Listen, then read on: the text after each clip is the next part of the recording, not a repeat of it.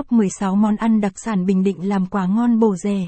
Đặc sản Bình Định với đa dạng quy cách chế biến, mặc dù rất mộc mạc, đơn giản nhưng lại khiến cho du thực khách phải nao lòng.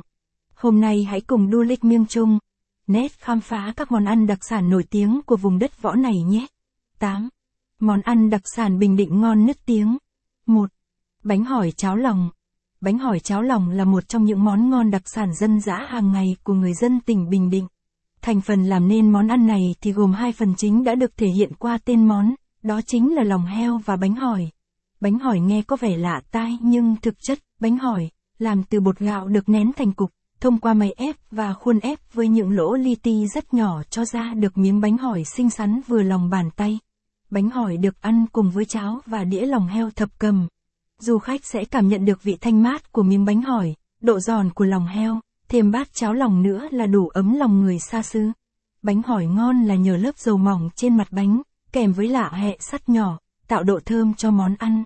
Sở dĩ món ăn này nổi tiếng là nhờ sự kết hợp của lòng heo, thịt heo luộc kèm với hương vị đặc biệt của bánh hỏi. Quyện miếng bánh hỏi trong bát nước chấm chua cay kèm miếng lòng giòn rụm thì thử hỏi ai không suýt xoa. Món ăn đặc sản Bình Định dân dã này để thưởng thức vị ngon chuẩn sư nẫu thì bạn chỉ cần ăn tại các quán địa phương, vỉa hè, không cần phải ghé những nơi sang trọng để thưởng thức. 2.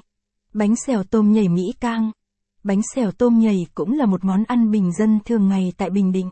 Một miếng bánh tròn xinh có tới cả chục con tôm tròn mẩy chín đỏ ao nổi trên bề mặt bánh.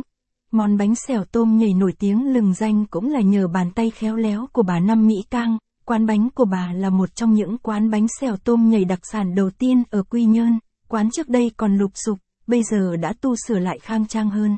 Tất cả nguyên liệu đều do tự tay bà Năm làm theo cách truyền thống xưa.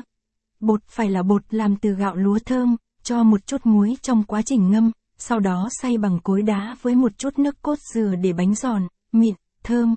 Tôm phải là tôm đất đầu ngày còn sống nhảy tanh tách, đây cũng chính là lý do chính hình thành.